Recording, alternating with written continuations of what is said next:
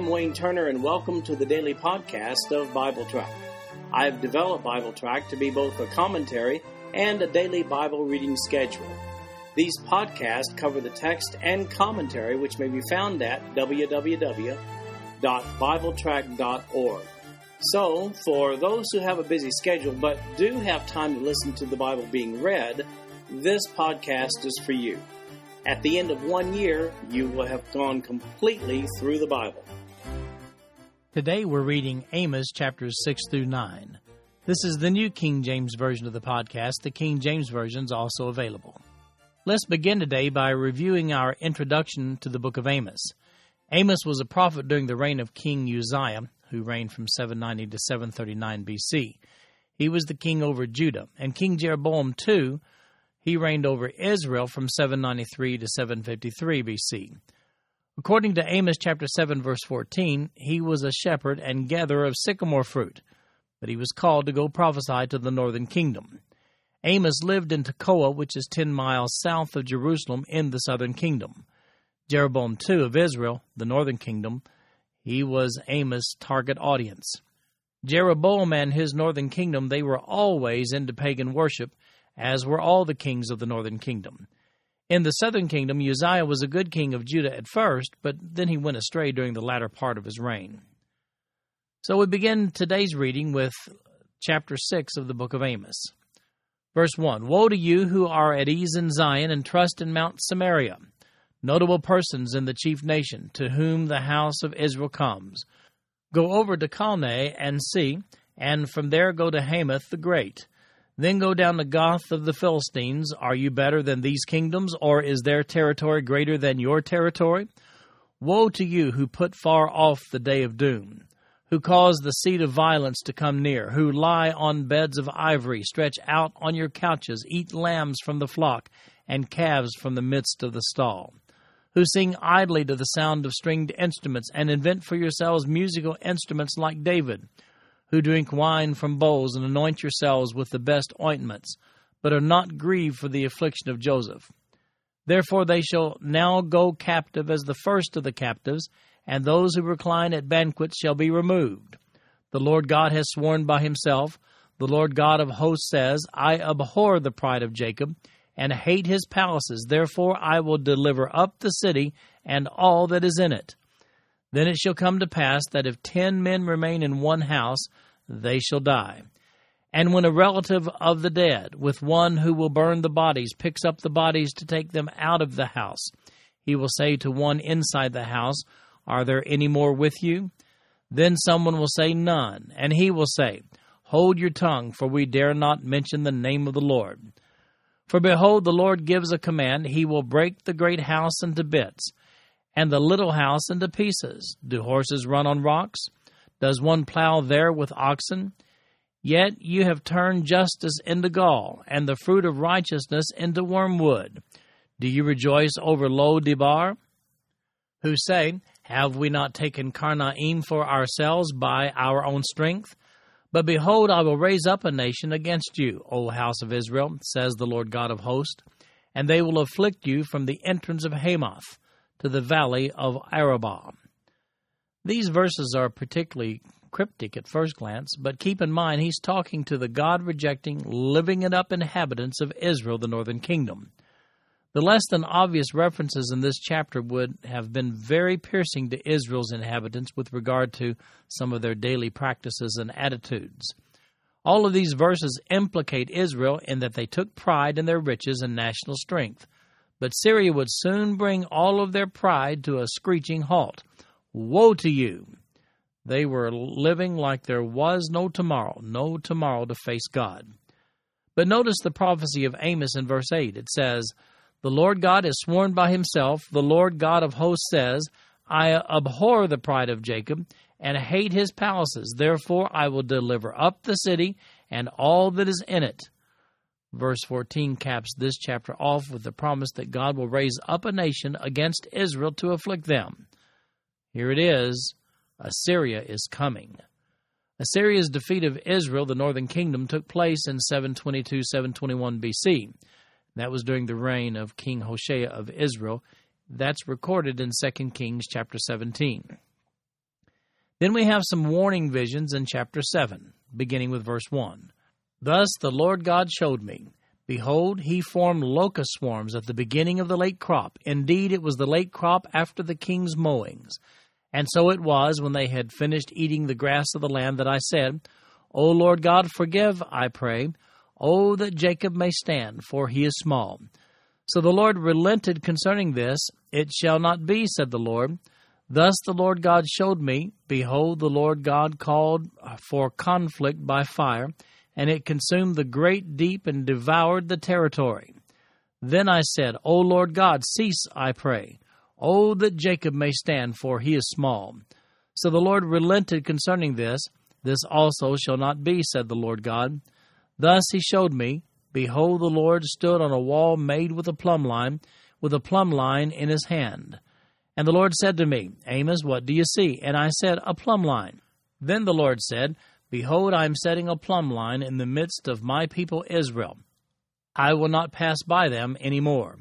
The high places of Isaac shall be desolate, and the sanctuaries of Israel shall be laid waste. I will rise with a sword against the house of Jeroboam. Well, Amos first gets a vision of the locusts coming and eating up all the grass after the first mowing of the season the crop tax designated for the king's livestock.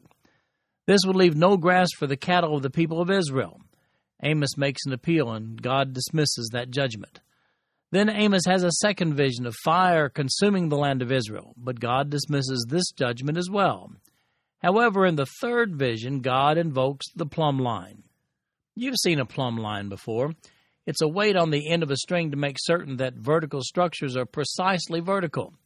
Here's what God is saying in this third vision His judgment will be based upon a concrete standard, like a plumb line, a concrete standard of Israel serving or not serving the one true God. If they don't, they will fall to the Assyrians. Verse 8 says, I will not pass by them any more. God is saying that He will no longer pass by them without judging them for their sin. Beginning in chapter 7, verse 10, King Jeroboam's chief priest becomes hostile. Verse 10 Then Amaziah, the priest of Bethel, sent to Jeroboam, king of Israel, saying, Amos has conspired against you in the midst of the house of Israel. The land is not able to bear all his words. For thus Amos has said, Jeroboam shall die by the sword, and Israel shall surely be led away captive from their own land. Then Amaziah said to Amos, Go, you seer, flee to the land of Judah, there eat bread, and there prophesy but never again prophesy at Bethel, for it is the king's sanctuary, and it is the royal residence. Then Amos answered and said to Amaziah, I was no prophet, nor was I a son of a prophet, but I was a sheep breeder, and a tender of sycamore fruit. Then the Lord took me as I followed the flock, and the Lord said to me, Go prophesy to my people Israel. Now therefore hear the word of the Lord. You say, Do not prophesy against Israel and do not spout against the house of Isaac.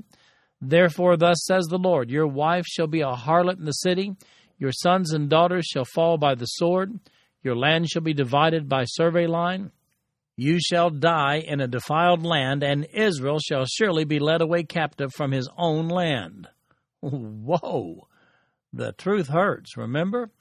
Amos lived in Judah but prophesied in religiously corrupt Israel. That's the northern kingdom. Well, the chief priest, Amaziah, the chief priest of Pagan Central, well, that's my term, Pagan Central in Bethel, he was sent by Jeroboam II to put a stop to the prophesying of Amos, to send him packing back to Judah and never return back up to the northern kingdom. In effect, he says, go home and prophesy and just don't come back here. In the process, he accuses Amos of conspiracy against the king by twisting the prophecy of Amos if you compare verse 11 to verse 9, you'll see what I mean. By twisting the prophecy of Amos in order to try to evoke a more violent reaction from Jeroboam. Now, listen, it's not good to mess with God's prophets. You might get a little bit of personal prophecy that you really didn't bargain for, as Amaziah did right here in verse 17. Amos tells him, Your wife will be violated, your children will die, you will lose all you have and die in a pagan country. wow. I know Amaziah, the pagan priest, was sorry he brought that up. Isn't it interesting that God's man Amos had no tolerance, well, nor did God, no tolerance for the false religion of this priest and the king of Israel that he served, Jeroboam. I'm amused at the reply Amos gives the bigwig pagan priest in verses 14 and 15. He says, I wasn't a prophet nor the son of a prophet, but God told me to tell them, and I told them. So, what are the qualifications for proclaiming righteousness? Just God's command to go. The last straw, we see that in chapter 8, verse 1. Thus the Lord God showed me, Behold, a basket of summer fruit. And he said, Amos, what do you see? So I said, A basket of summer fruit. Then the Lord said to me, The end is come upon my people Israel. I will not pass by them any more. And the songs of the temple shall be wailing in that day, says the Lord God. Many dead bodies everywhere, they shall be thrown out in silence. Hear this, you who swallow up the needy, and make the poor of the land fail, saying, when will the new moon be passed, that we may sell grain, and the Sabbath, that we may trade wheat, making the ephah small and the shekel large, falsifying the scales by deceit, that we may buy the poor for silver, and the needy for a pair of sandals, even sell the bad wheat? The Lord has sworn by the pride of Jacob, Surely I will never forget any of their works. Shall the land not tremble for this, and every one mourn who dwells in it? All of it shall swell like the river, heave and subside like the river of Egypt. And it shall come to pass in that day, says the Lord God, that I will make the sun go down at noon, and I will darken the earth in broad daylight. I will turn your feast into mourning, and all your songs into lamentation. I will bring sackcloth on every waist, and baldness on every head. I will make it like mourning for an only son, and its end like a bitter day. Behold, the days are coming, says the Lord God, that I will send a famine on the land, not a famine of bread, not a thirst for water, but of hearing the words of the Lord. They shall wander from sea to sea and from north to east. They shall run to and fro, seeking the word of the Lord, but shall not find it. In that day the fair virgins and strong young men shall faint from thirst. Those who swear by the sin of Samaria, who say, As your God lives, O Dan, and as the way of Beersheba lives, they shall fall and never rise again. Well, God had given Israel many chances to turn back to God, but they had declined all of them. This is the last straw, the end of the line, the deal breaker, so to speak. In other words, no more chances. Notice the declaration of verse 2. It says, The end has come upon my people Israel. I will not pass by them any more. Hang on. The Assyrians are coming. Amos speaks directly to the pride and sin of the people of the northern kingdom in verses 4 through 7. All indications are that they were clueless regarding their impending destruction. In verse 7, he says, Surely I will never forget any of their works. Their judgment is seen in verses 8 through 10, and God takes credit for the fall to Assyria, which is in store for them in the future. In verses 11 through 14, we see that they will one day seek answers to their dilemma, but no answers will be available at that late date. Their rejection of God will prevent Him from delivering them. Incidentally, the phrase, or phrases, should I say, behold, the days come and it shall come to pass in that day, those have often been oversimplified by some Bible teachers. We find these phrases here in this passage. Some have suggested that they always are packed with the implications for the tribulation and afterward. But these words must always be viewed in light of the context in which they're written. Now, in this passage, the references are clear, clearly pointing to the fall of Israel to the Assyrians, which is an event which took place in 722 721 BC. That was during the reign of King Hoshea of Israel, recorded in 2 Kings chapter 17. So, this prophecy has already been fulfilled historically. The reference to Dan in verse 14 denotes one of the two locations where the founder of the northern kingdom, Jeroboam I, had erected one of two golden calf altars for Israel's worship back in 1 Kings chapter 12. This worship of the calf became the state religion of the northern kingdom at that point. The sin of Samaria in that verse is a description of their worship of false gods instead of the one true God of Israel. In chapter 9, Amos prophesies there will be nowhere to hide. Verse 1 I saw the Lord standing by the altar, and he said, Strike the doorposts, that the thresholds may shake, and break them on the heads of them all. I will slay the last of them with the sword. He who flees from them shall not get away, and he who escapes from them shall not be delivered. Though they dig into hell, from there my hand shall take them. Though they climb up to heaven, from there I will bring them down. And though they hide themselves on top of Carmel, from there I will search and take them. Though they hide from my sight at the bottom of the sea, from there I will command the serpent, and it shall bite them. Though they go into captivity before their enemies, from there I will command the sword, and it shall slay them. I will set my eyes on them for harm and not for good. The Lord God of hosts, he who touches the earth and it melts, and all who dwell there mourn. All of it shall swell like the river, and subside like the river of Egypt. He who builds his layers in the sky, and has founded his strata in the earth, who calls for the waters of the sea and pours them out on the face of the earth. The Lord is his name. Are you not like the people of Ethiopia to me? O children of Israel, says the Lord. Did I not bring up Israel from the land of Egypt, the Philistines from Caphtor, and the Syrians from Kerem? Behold, the days of the Lord God are on the sinful kingdom, and I will destroy it from the face of the earth. Yet I will not utterly destroy the house of Jacob, says the Lord, for surely I will command and will sift the house of Israel among all nations as grain is sifted in a sieve. Yet not the smallest grain shall fall to the ground. All the sinners of my people shall die by the sword, who say, The calamity shall not overtake nor confront us. Well, Amos sees a vision of the heathen temple of the northern kingdom falling in on the people and the rest being slain. Amos then goes into great detail explaining that none of the false worshipping Jews of the northern kingdom would escape judgment. There would simply be no place to hide. Notice the thoroughness with which Israel will be destroyed in verse 9. It says, For surely I will command and will sift the house of Israel among all nations, as grain is sifted in a sieve, yet not the smallest grain shall fall to the ground. They won't simply be defeated by the Assyrian army they'll be deported and spread throughout the nations. In fact, at the fall of Israel to the Assyrians, the influential people of Israel were deported to other lands.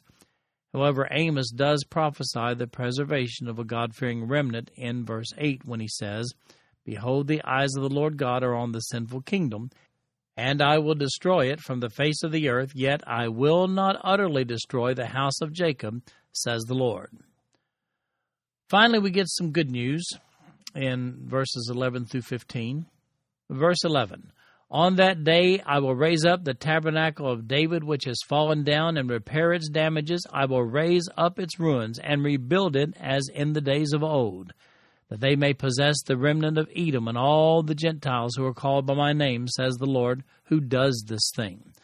Behold, the days are coming, says the Lord, when the plowman shall overtake the reaper and the treader of grapes him who sows seed. The mountains shall drip with sweet wine, and all the hills shall flow with it. I will bring back the captives of my people Israel. They shall build the waste cities and inhabit them. They shall plant vineyards and drink wine from them.